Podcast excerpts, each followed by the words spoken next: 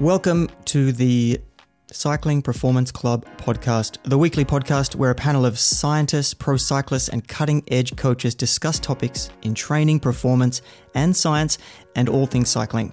The show is co hosted by Dr. Jason Boynton, who is a sports scientist and cycling coach, Cyrus Monk, who is a professional cyclist and cycling coach, and then there's me, Damien Roos, a professional cycling coach. The Cycling Performance Club podcast is recorded live in the presence of an online audience, so you can join in and ask questions or just participate in the discussion. This week, we're going to cover testing considerations for cyclists, and Jason is the one that's been doing all of the research and is going to lead this one. So take it away, Jason. All right, thanks, Damien. Um, There's quite a bit to cover in this uh, episode, so we'll probably uh, divide it into two um, so that is a little bit more easy to digest for people. And, um, but this one is going to be really heavy in theory, so buckle up and get ready. And I promise you, the episodes after this are going to be a lot more applied. But we are going to get applied in this episode as well. Yeah, so I decided that it would be a good idea to do this um, topic for two reasons. One, I've been talking about doing the blood lactate testing episode forever of whether or not we should blood lactate test uh, cyclist, but I realized that in order to do that episode, we should really cover our bases on testing. And so, after going through and coming up with the notes, I realized there's a lot to cover in terms of just testing. So, it's good to start here. And then uh, the other reason I thought it would be a really good idea to do an episode on testing is so that we can have a reference for ourselves and other coaches out there to point their athletes to. So, something that's easy to digest and kind of discusses the theory and practice of testing. Because. So, we're going to move beyond the 20 minute test? Hey. Um, Isn't that the only one out there? well, we're not going to get into a whole lot of examples. This is mostly okay. going to be okay. um, theory and and and to kind of emphasize that is is uh, I, you know I'm going to reference mostly the National Strength and Conditioning Association's textbook, and they have a whole chapter in there on testing. And so I basically used I've been using that chapter for a long time uh, as a reference for whenever I discuss testing of athletes. And I, I like that chapter because it's it's a step back, um, and kind of and it's a good um, kind of examination of testing considerations for all sports. So there's certain considerations in testing that maybe aren't really on the radar for people if they've been coaching cyclists or an, or a cyclist uh, their whole whole careers. And so I really, like I said, I really like that as a reference. So I use that chapter as kind of a skeleton. And so uh, I don't know if necessarily we'll be listing off tests like we did in the threshold conversation as much as talking about good practice and things to consider and and theory. So can we for one second just go through like maybe all of our histories regarding testing? Because I feel like you're the person that has probably the most experience in this area across a lot of different tests and things. So it would be handy to understand where you're coming from because if I was to read this chapter, I'd be rolling it out to a limited set of athletes, but you've been involved in studies and research in lots of different areas. So maybe just a quick history of the types of uh, places and experiences that you've had regarding testing. Well, Damien, thanks for giving me the chance to humble brag. Uh, um, but yeah, I've, I like the topic f- for two reasons. One, uh, I've had a lot of experience with it. And the other reason I really like it is because it gets into epistemology, and that's something I really like the, the study or the philosophy of determining truth and understanding truth and thoughts about how we get to truth. So, testing is basically about trying to discover reality, and it's a big part of the scientific method. So, in terms, that's I mean that's just one of the reasons I really like the the discussion of testing. But in terms of um, what my background in it, I was thinking about it today. I was while I was coming up with the, with the notes for, for the episode. I'm I'm pretty sure I'm, I'm in the hundreds in terms of athletes that I've tested, and so that would be within field testing and within the lab. So I've been started testing athletes in a lab back in 2005 during my undergrad. So I've had a lot of experience doing the lab testing, and then that kind of has been able to transfer over to the field testing with my athletes. And I think a lot of it has to do with being able to realize like what was important to be focused on, what athletes uh, have to be really, really focused, and what athletes you can be a little bit more laid back with in your approaches to things. So, but it's it's funny. The more you learn about testing, the more you realize where you have wiggle room and where you don't. And just just quickly, um, my experience with testing is I've been tested in labs mm-hmm. a lot. Um, I've never actually run a test in a lab. So I haven't run any official blood tests, VO2 max tests, any of these standard sort of tests. Uh, I've done plenty of field tests, and remotely, I've told a lot of people to do tests. Yeah. Um, so that's kind of my experience. How about you, Cyrus? Yeah, same same kind of thing. Been tested quite a bit, and I think that's probably made me a little less enthusiastic than Jason about testing in general. It's often a lot more fun prescribing the testing than it is having to carry it out yourself. But well, I, yeah, I, I was gonna my, say, yeah, oh, you sorry. go. I was gonna, sorry. I was gonna say like once you once you guys brought that up, um, yeah, I have been the subject in, in almost every single research experiment that I've done.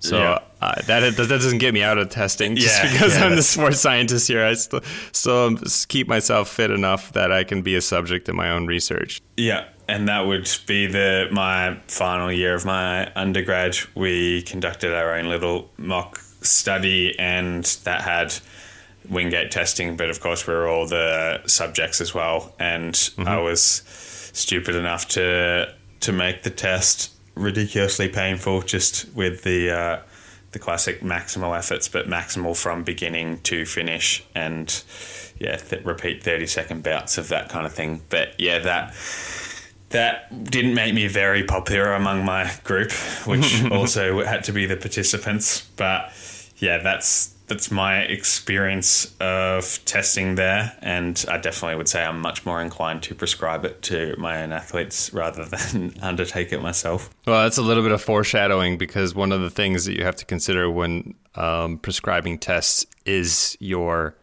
population or your individuals. Yeah. So you didn't. Maybe you didn't do such a great job on that, Cyrus. yeah, yeah, yeah. I definitely didn't consider my own needs there. Yeah.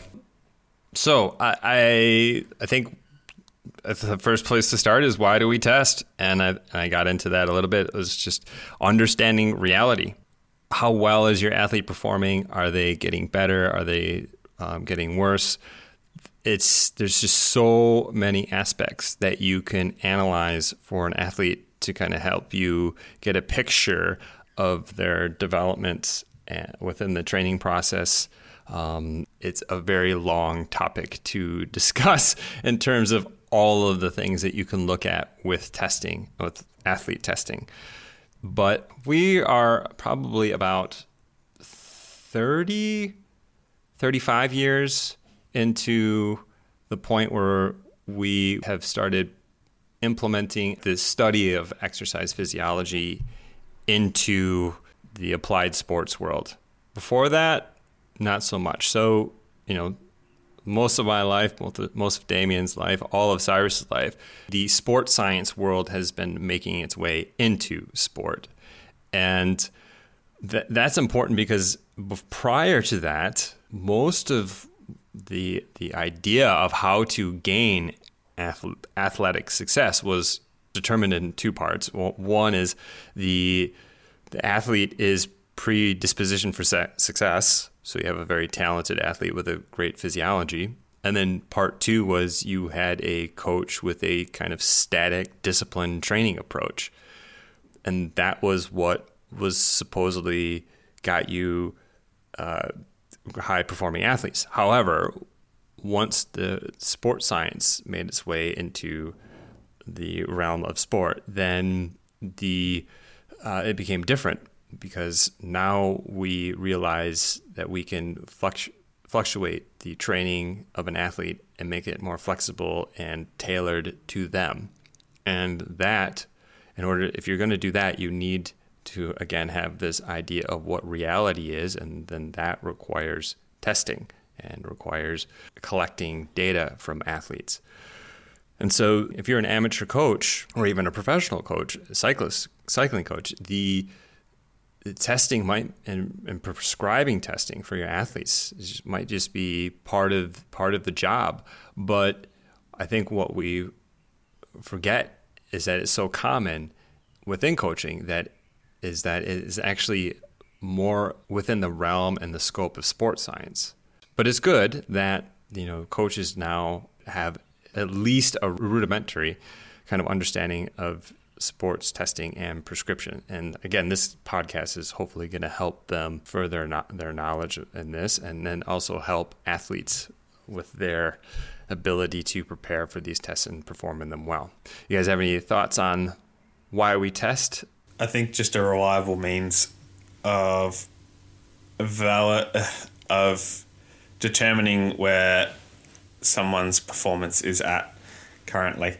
So that would be my main reason for testing is to work out if they are improve an athlete is improving. Mm-hmm. If there's no way to test that, then it makes it very difficult to assess the benefits that may be caused by a training program or by having me as a coach if you're not at some point able to test whether there has been any improvements there. Yeah, and I divided the the reason for why you would test the athlete into two parts. One, as you discussed, would be that intra athlete comparison. So, you know, how do they perform from the start of training and then after an intervention or a period of time training? You know, did they make an improvement uh, are they reaching their goals? And then the other part of that is assisting um, the athlete be on their peak for their primary or goal competitive event. And if you think about it, before the introduction of this scientific approach to training, that idea wasn't really there. The, the idea of peaking and tapering and building none of that really existed at some point in sport. Yeah, so you were just trying to be as good as you could be mm-hmm. the whole time. Yeah, there wasn't much periodization going on. Mm-hmm. And then the second part of athlete testing is this inter-athlete comparison. So that would be like we've talked about, like ta- talent identification. You know, does flexing? Yes, yep. yes, yes. Um, when we're talking about testing, and this is something that we have discussed a lot when we've kind of talked about testing outside of this episode, is is the evaluation of the test test's quality, and that's important because you want to make sure that the tests that you are prescribing uh, do what you want them to do. And so when you're evalu- evaluating the quality of a test, it gets into a discussion of validity and the reliability. And so the validity is the degree to which a test or test item measures what it is supposed to measure. And it is one of the most important characteristics of testing. And under validity, there's actually subcategories or different types of validity to consider when you are evaluating a test on whether or not you should prescribe it to an athlete. So this actually gets again into the theory. If if you are just coming into coaching and from being a cyclist and all you've ever really gotten into with in terms of the sports science side of thing is reading Coggan's and Hunter Allen's book on you know training and racing with a power meter, if if you were to look at that, you would be thinking, oh, 20 minute test. That's just the valid approach. But there's and there's that all the thinking for that has basically already been done for you. So this what we're talking about here is like the behind the scenes kind of considerations that would be going on if you were going to come across a new test for an athlete, or maybe you want to reconsider the 20 minute test. So, so this is where this all the discussions in validity and reliability come in, and this and this is again a things to consider across that when you're applying tests to athletes in all sports. And so the types of validity are construct validity, face validity, content validity, and criterion referenced validity. So we'll just kind of go through these really quick. Construct validity uh, is the ability of the test to represent the underlying construct or idea of the sport. And this is kind of the primary type of validity. It's kind of overarching over all of the other types of validity. And to be valid in this sense, tests should measure abilities important to the sport, produce repeatable results, appear meaningful, be able to differentiate between various levels of ability, permit accurate scoring, include an appropriate number of trials, and withstand the test of statistical evaluation. Yeah, there's a lot to consider there when you're. That's a big checklist. Mm-hmm, mm-hmm. Well, that's why they. A very long yeah, checklist. It, it, that's why it's nice to have these kind of sad these subcategories because, like I said, the construct validity is just kind of the is the uber validity, and the other ones kind of feed into it. The second type of validity is face validity, and this is about does the test appear to measure what is purported to measure to the athlete and the casual observer. A high face validity means that the athlete is more likely to respond to it positively, or what we like to call, or, or what we like to say on the show often is athlete buy in. And this face validity affects motivation of the athlete to do well in the test. So this is really important. The athlete has to be able to buy into the test, especially if you're doing performance tests, and so that they perform well during the test. But that's not the end all be all. The other type of validity is the content validity, and this is the assessment of the test by experts. And this has to do with um, to make sure that the testing covers all relevant subtopics or component abilities in appropriate proportions. And so this is has to do with you know they're doing scientific testing on it, they're doing statistical analysis on it to make sure that it's actually measuring what it's supposed to measure. The next type of validity is the criterion referenced validity. And this is actually subcategorized into a, few other types of validity, but this has to do with the extent in which the test scores are associated with some of other measure of the same ability. And so these has, and this one's subcategories again, and it gets into concurrent validity, predictive validity, and discriminant validity. And so concurrent validity is the extent to which test scores are associated with some other test of the same ability. And so this we could, as an example, we can go back to the measures of threshold, where there was that association between blood lactate testing for threshold and critical power uh, testing for threshold and FTP. And another kind of example of this was be with the measures of body composition. So there's many types of measures of body composition. There's you can do a DEXA scan, you can do a skin fold test, you can do uh, if you have bioimpe- a bioimpedance measure on your scale, you can get percent body fat. You can get it by um, getting into a dunk, uh, the dunk tanks, the bod pods. Uh, so there's lots of different ways to measure that same thing, and those measures might, even though there might be just one athlete, those measures could all be slightly different to each other. So you have to talk about how they relate. Along with concurrent validity, uh, supporting it is this convergent validity, and that is the positive correlation between results of the test versus the measure of the ideal or gold standard. And this can be summarized to a degree as the relationship between field testing and lab testing to an extent. And then there's the predictive validity. This has to do with the extent which the score, uh, the test score corresponds with future behavior or performance. For so, for example, uh, the the 20 minute FTP test, the predictive value of that test will differ whether the test is performed by a time trialist, a criterium racer, or maybe a stage racer. So you would assume that a 20 minute FTP test would have a high correlation with the success of a time trialist, but it might have less correlation with the success in competition for, like, say, a criterium racer. And then lastly, under that is the discriminant validity. And this is the ability of a test to distinguish between two different constructs and is evidenced by a low correlation between the results of the test and those of t- the tests of a different construct. For example, as soon as I was reading this, I was thinking of this. There was a, a coach that was presenting at one of the coaching clinics I was at, kind of a high end coach in the US, and he was working with a team of female cyclists.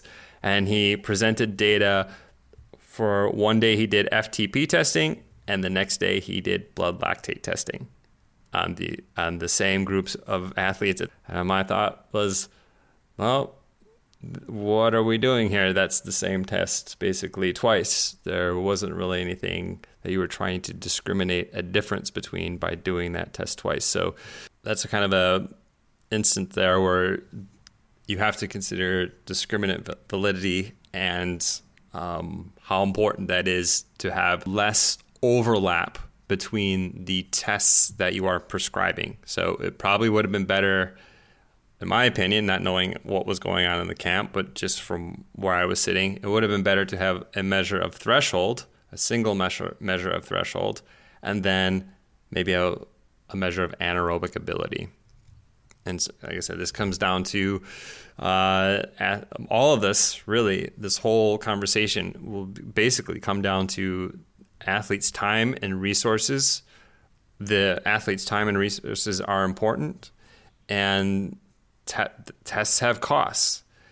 So again, it's better to reduce the overlap between the tests in order to reduce the number of tests and therefore the cost that is on the athlete in terms of their time, money, effort, training. So yeah, validity. Like go ahead. Mo- I've been talking for a while. Yeah. Motivation is an important one as well. If you're um, going to be repeating tests, like the, just mm-hmm. for any athlete, just I'm always cautious of the amount of sessions in a week that are maximal. Mm-hmm. At, like at some point in the session, they are going as hard as they can go. I was I don't know if it's been valid, validated at all, but I have just this theory that there's a motivation well, and if you keep digging into that well of motivation in every week training sessions or testing or things that you, you sort of have to be careful how much you're taking out of that well of motivation to go really deep because you don't want to be getting to a race and thinking, ah, I can't, can't go, can't keep going this hard every single day. So mm-hmm. That is obviously part of the reason that we have recoveries and easier periods is to to recover from that kind of stuff. Yeah. But if you're constantly doing this testing or doing too much of it, and I'm sure we'll swing back around to this again if you're doing these tests that overlap, there are days that you can't do any training, and the mm-hmm. there may be some training effect from some of these tests. Like a 20 minute test is still a 20 minute all out effort, but you do definitely have to weigh up. All right, how many how many of these tests do I want to do if I can gauge similar information from multiple different tests? I'll just which one am I going to choose because the other days I want the athlete to still be able to train or to be able to do some efforts that aren't completely maximal like the majority of the testing that you would prescribe would be. Yeah, I mean just to kind of touch on that point, a- athletes are not robots.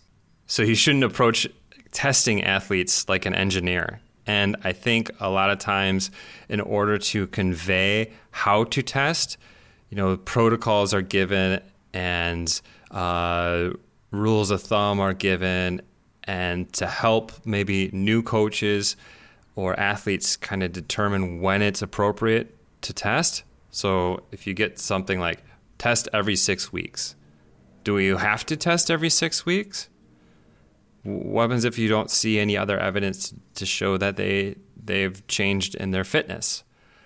Um, so yeah, this every every six weeks, every six to eight weeks. You know, these these are things to be critical of and think carefully about. Um, and again, you have to consider that athletes are humans, not robots, and approaching this in the the, the with the mindset of an engineer is not going to be uh, necessarily a really great way to do it. Yeah.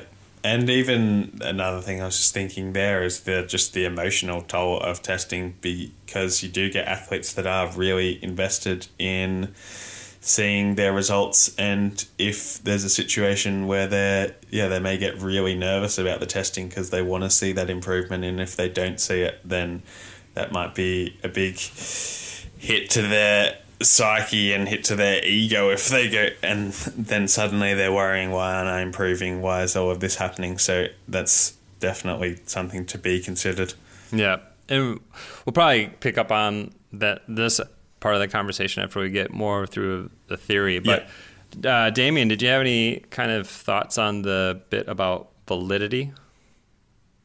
Yeah, I'm totally lost. like that was a wall of information coming at me, but I'm having a hard time thinking through practical examples of do am I trying to pick one out to justify the test I'm doing? Am I trying to pick as many as possible? Like, what's a quick and dirty way to kind of move through all of this information when you have a test in mind that you want to roll out?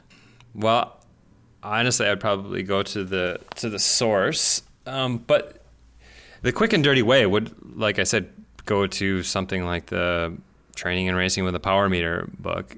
I mean, if you would have read that, if you did, I know but if someone was going to read that book, it's it's a, uh, it's the quick and dirty way to go to it. I'm sure there's well the short the shortcut way kind of would be someone you know like us mm-hmm. going through this and just digging in deep and deep and deep, and then kind of giving our review of it and some type of stamp of approval or something. Mm-hmm. Um, that's kind of like the shortcut to get to it. But outside of sort of stepping through these, you know, one at one at a time, looking which one applies, trying to build up the evidence behind it and, and the scenarios which you would use them and stuff. I don't know. It's just I'm I'm having a hard time seeing myself going through all of these steps to validate something, and I probably would be looking for uh, somebody else that's done some work, at least some work, to get me a little way to the point where I feel like I'm comfortable to use it if it was a new test that I hadn't thought about before. Yeah, it is a lot uh, of information to come at people. And I apologize for, for going on, but like that. But um, I did want to kind of touch on those things because it is a lot to consider. And I think it's more of reading through or hearing these things and have it just kind of running in the background. Right. Mm-hmm. Um, mm-hmm. And not overthink it. It's not like you think about all of those things in that moment, but it is nice to have all of those things uh, kind of expressed to you. Uh, it, it, it, it's almost like grammar in a sentence, and I'm a horrible example of this, but I mean, you, you're taught all the rules for grammar, but you don't necessarily know all the rules and think about all the rules as you speak. Does that kind of make sense? I, it feels like it frames it more that if something felt off if you couldn't put your finger on why something may not work or whatever. This would help give you a language to to talk about why it it's the wrong test for the wrong mm-hmm. time mm-hmm. or something like that. Yeah. Um, yeah, exactly. This is the theory that is underlying a lot of our conversation. For example, like when in the threshold episode, or um, when we've been critical of either functional threshold power or the um, oh, what was the other testing that we were kind of critical of with um, Sufferfest, right? So these are kind of the underlying principles of why we get irked about it, right? That uneasiness could probably, I think you bring up a good point. I think it can be related back to the theory that we're talking about here. So, so I'll move into reliability, which is the other kind of half of this conversation. Mm-hmm. So reliability of a test is a measure of the degree of consistency or repeatability of a test. A test is deemed to have perfect reliability if there are two test results are both the same and an athlete's characteristics have not changed between tests. Um, and then, of course, this gets into an epistemological rabbit hole, but I won't dwell on that too much. But the, the relationship between reliability and validity is in order for a test to be valid, it has to be considered reliable because highly variable results have little meaning. And if we were going to expand that bit of theory out to maybe the cycling real world, like how frustrating is it for you as a coach to have an athlete that has a power meter that's on the fritz and doesn't measure data properly, right? You know there's something off about that and this bit of theory explains why that is. But the flip side of this is that a reliable test is not necessarily a valid test. So, an example of this is both critical power testing and Wingate tests. So, Wingate is a 30 second all out sprint that measures that they prescribe for uh, looking at anaerobic ability, anaerobic power. These are both reliable tests, have been va- um, but if you use those tests in the right in the wrong way, they're not going to be valid. So it's not a good idea to use a single Wingate test to um, measure endurance ability, right? So you could have reliable tests and use them in the wrong way, and that would make, invalidate them. Um, and, and another thing to consider with reliability in this example is you could have a reliable test that you use with the wrong group. Cyrus. um, as you're explaining there. Uh, but uh, so you, you could have a test that works out really well for adults, but yeah, it, it, if you try to use it with juniors, it's never going to work, right? You you give you give them a, a 40k time trial test to do, and I don't know how many um, juniors are going to be really keen to do that. But yeah, you guys have any thoughts on reliability? Yeah, I think just both the reliability and validity. It's just important if, as with any intervention, you want to be uh, looking at the purpose. So testing, in a way, is an intervention. There's a reason that we are adding it into an athlete's program, and you want to be making sure that it is both reliable and valid to justify having it in the program because yeah there are those costs there so these are just things that when you're putting that in there it's it'd be good to just yeah spend the time to think all right is is this actually looking at what I want it to look look at is it going to be a reliable means of actually giving me the information that I want and then obviously there's going to be things such as timing and environment and that kind of stuff, which are going to influence the reliability of the testing as well. So I think um, I'm sure you will talk about this as well, but the when you get to reliability of testing, that environmental conditions are an, an important part of that because as you sort of suggested with the reliability, you want the test to be repeatable, and if the athletes characteristics haven't changed, you want the result to be the same. Whereas the athlete characteristics might be exactly the same, but the one time you've done the test, you've done it at altitude in 35 degree heat, and the other time has been at sea level in 13 degrees. And any anyone with any physiology background is going to know you're going to get two completely different results with that testing. So I think that's an important thing to factor in and important thing to think about is is this test going to be reliable and is it valid in that it's actually going to be testing what I want to find out the information from the athlete about. I just wanted to take a quick break here to say thanks for stopping by and listening to the show and to give you a quick reminder about who we are and where you can find us. The show is a collaborative project between sports scientist and cycling coach Dr. Jason Boynton, professional cyclist and cycling coach Cyrus Monk, and myself, Damien Roos, professional cycling coach and author of the Cycling Science Digest. If you want to get in touch with any of us or find out more about what we do, check out the show notes of this episode for links to each of our websites or social media accounts. Also, a reminder that you can be part of the show too. We host the show live on Clubhouse every week. Just search Clubhouse for the Cycling Performance Club and you'll see our scheduled room. And with that, let's get back into it. One of the things that is kind of a necessary thing to talk about when you talk about re- reliability is testing air and the sources of that air.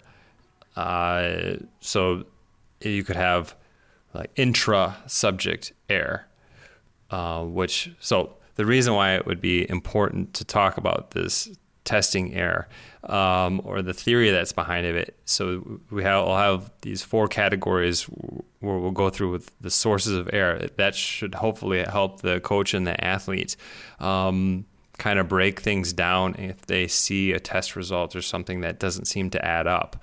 And maybe it has to do with something uh, in terms of error. So the sources of error that you could see when you're doing athlete athletic testing is you could have it intra-subject error, which would be. Oh, you're saying sorry. You're saying error.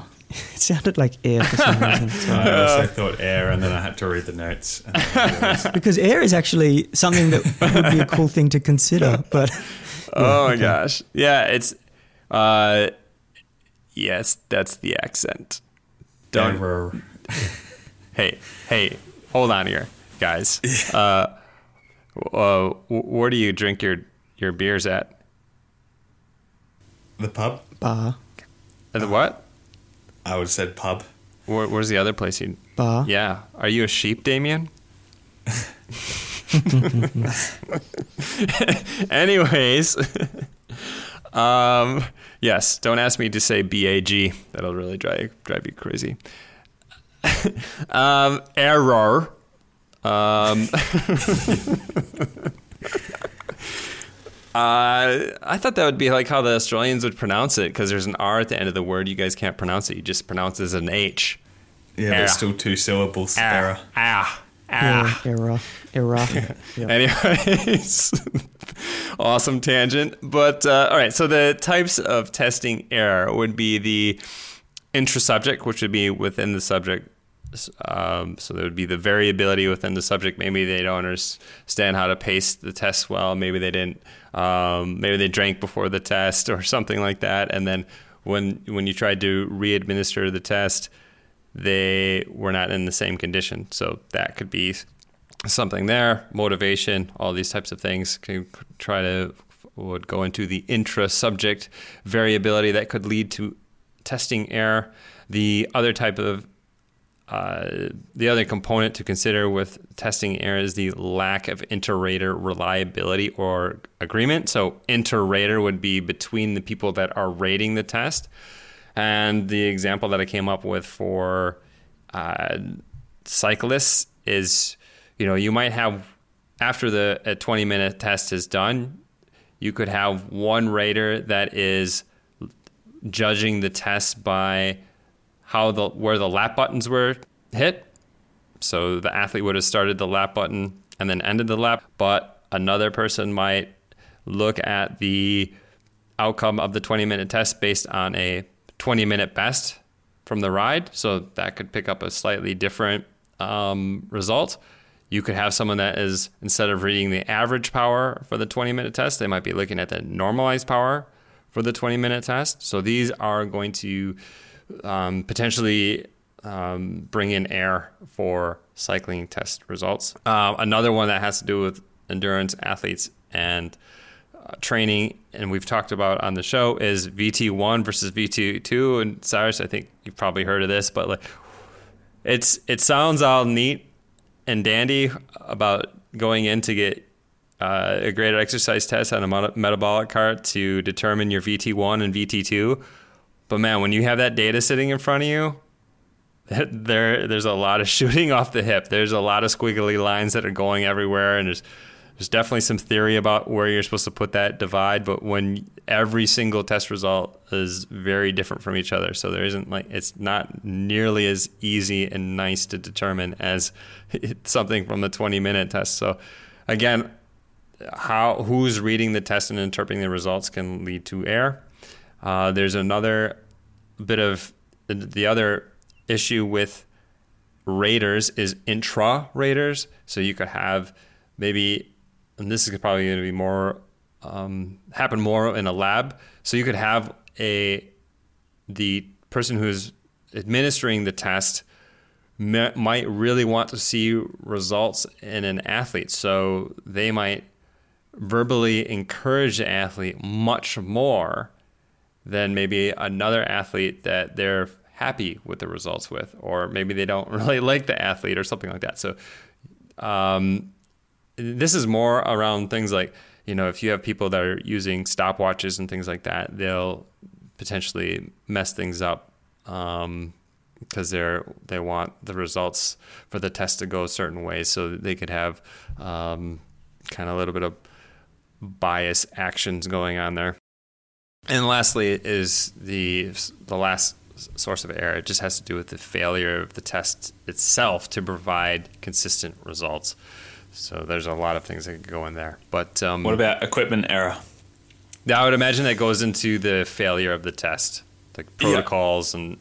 Um, this gets ahead of us a little bit, but imagine if you, um, and Cyrus, you'd probably know this. Imagine if you had someone do like a, a hard graded exercise test, and then 10 minutes after that, five minutes after that, you ask them to do a balance test, right? Yeah. Like, you, you, or or a fine motor skills test.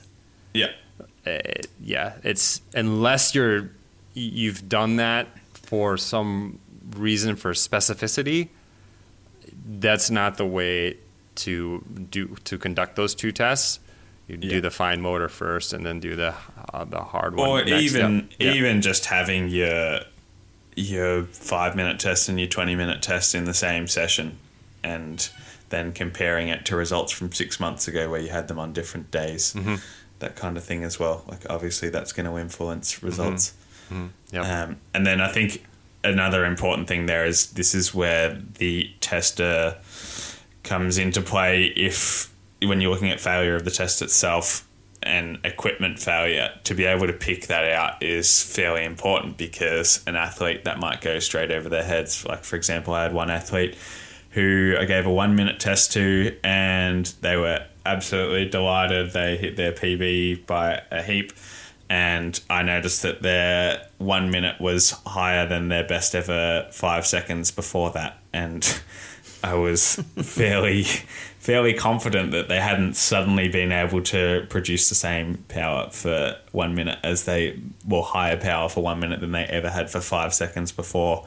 And this was wasn't a, a brand new athlete. So to be able to have someone that is testing and able to look over these results to to elucidate whether there are errors within the results and where these have come from i think is a very important aspect of the testing yeah, and this can actually be a hard one for a coach sometimes. And his kickbacks is something I said to Damien, um, like one of our first episodes. I said, "You just got to be a jerk, Damien," and and this gets into that because to be skeptical of your athlete's results, that gets a little. It gets a little. Yeah. It, it's it's hard, but like. Them. Yeah, yeah. Like you don't want to come off as this jerk that's like, I don't believe that you could actually do that right? Yeah. But at the same time, you want it's really important for the results to be accurate. Yep. And so I, have got a perfect example yeah. of this. I had an athlete that um, did a VO2 max test. I think that was a like a local sports scientist just got some new tech and they wanted to roll it out with an athlete to test it. And I got the feed and I got the the numbers back and I was like, you understand that if this is true and correct, you're in the top 10 highest VO2 maxes in the world, yeah. probably. mm. And so I was very skeptical. And it even got to the point where they did it again, both of them. So I put enough doubt in both the tester and the, the athlete that they ran it again. Um, to my surprise, it was a little less, but it was still very high. So was it, it in the 90s? True, but I just, it is in the 90s, yeah. And I, I looked at it and I was just like, okay, that you know that's amazing, and it was very close to the first one. But when you see a VO2 max in the 90s, like for me, I was just kind of, I was like, no way.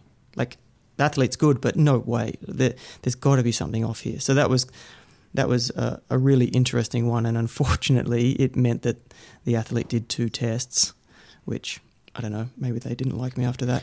I um, think you were within your um, professional rights to suggest that. I I think I would have as well, depending on the rider's performance. Um, and it's physiologically possible for someone to have a really high VO2 max and not a great threshold. So um, you could see how. But yeah, if you get to a point where things look like um, the athlete's uh, an outlier, then uh, on some data, then yeah, you're, you're definitely going to want to be skeptical of it because again, it's not. Uh, it shouldn't be seen as a strike against the athlete.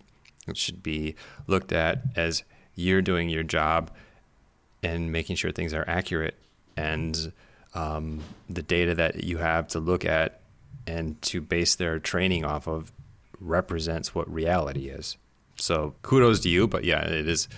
It's always a tough spot for a coach to be like, oh gosh, because because because at the same time you're doubting yourself too because you're saying my coaching my training plans couldn't have brought this athlete to this much success so there's a little bit of doubt in yourself when you when you do that as well. So, but again, I think it, it it's tough. But yeah, I am always exercising some skepticism when I'm looking at test results for athletes. Now, something I want to talk about briefly here is when you were going through the sources of testing error, the all of the things you were bringing up sounded like you're doing multiple tests in a lab environment, you know, rolling in the, in and out the athletes, lots of numbers of people here when we when I see that we separate this for coaches that aren't doing running, you know, ten tests on one day, for mm-hmm. example, mm-hmm. um, we kind of have to pull at a practical level. We have to pull some best practices out of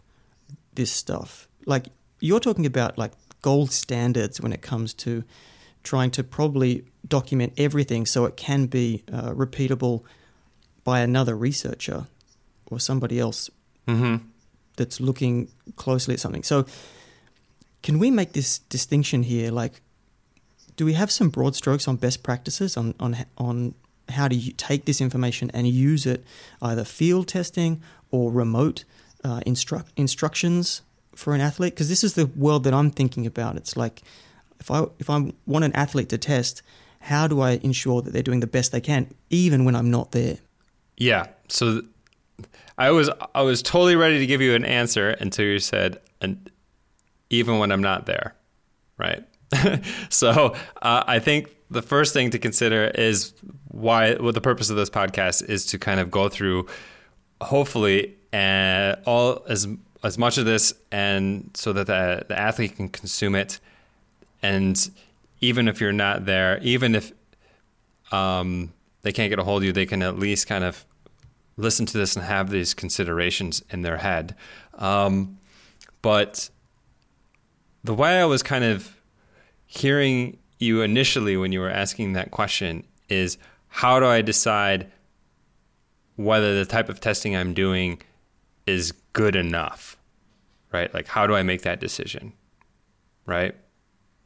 Like, because not everyone's going to have access to a lab not everyone's going to have this whole fancy thing set up. And I will tell you, I don't access the lab to test my athletes very often, even though I technically have access to one. And this, when we get into this conversation, and we're actually getting into the test selection discussion coming up here, but it really comes down to at the end of the day, it might just come down to is what I do is what I'm doing working? Am I considering how accurate it is? And is it something that is actually working in the sense that I can measure the athlete's improvement to an extent that it is helpful in a practical way? Because you remember, I made a kind of I threw the argument out there at the end of the threshold episode of what happens if it does if threshold doesn't matter, which would mean your test for threshold. How accurate does it have to be? Right. So, and, and sometimes without a lab, you just have to administer something, and then it comes down to again just kind of this experience of working with data and say and then kind of applying uh, kind of a, a, an error that you're happy assuming into the test, I guess. I don't know if that came out right. So, for example, I look at my athletes' uh, interval numbers to kind of gauge their progress, but you know, based on the scientific results that I've seen of looking at high intensity interval training as a gauge of the athlete's performance fitness, I know it's probably not as sensitive as a as a time trial test in a lab. Right? So I have to take that into consideration is that it's not as sensitive. And if I am seeing results, then one way I could look at it is that there's the results are or the improvements are or the changes are great enough that it is going past the amount of error or lack of sensitivity for this testing session in quotes right does that make sense I, I don't want people to walk away from this thinking just throwing their hands up in the air and just being like well i can't do all these fancy things that they do in a lab um, therefore you know none of this will apply i, I think I think a lot of it for especially for the online coach like yourself, Damien, I think a lot of this can apply and then you just have to kind of realize uh, how skeptical and how much weight you're going to put into the data that you see. Does that make sense? Like you have to be realistic about because everyone at some point everyone has to be realistic about the results that they're see, seeing and how accurate it is. That I think is the take home. Does that kind of cover what you're asking about? It covers a part of it. Mm-hmm. I think the other part that I'm thinking about is when you're trying to make something reliable and these things of say doing it in the same time of day, doing it on the mm-hmm. same equipment, this this type of things. If if the person that's testing the tester isn't there and the athlete is separate from them, mm-hmm. it probably falls more on the athlete to have an mm-hmm. understanding and mm-hmm. and cover some of the things themselves so they know within themselves that they're trying to replicate that testing environment as accurately as it was the last time because it's going to be very specific to them. And then then the coach is making the decision on the, the data once they get it. Yep. Uh, I think it also gets back into I think that one of the points I made originally is is that the test is not the judge. The test is evidence in the case. So if you are trying to determine whether an athlete's performance is improving, staying the same, or decreasing, the test is a part of the story, part of the narrative that you are building. Right? So it so mm-hmm. there's other things to be looking at, right? So if you got if if the te- if the athlete came back and they had a really a bad 20 minute test, but let's say there's something other there's other things in the data that wouldn't make you think that that should be happening. Let's say they've had a healthy increase in CTL. All of the numbers in in their um, their their intervals have been looking really good. Let's say their TSS seems to be artificially high for how long they've been riding. Let's say the intensity factors that are in PMC are trending upwards you have all these little signs that would be pointing, at least suggesting to me, and not not and not even the most important thing, or one of the most important things is how's the athlete been going? I feel great on group rides. I feel like I'm one of the strongest people in the group rides. I'm doing really well in races, and you have that to add to the story that you're building.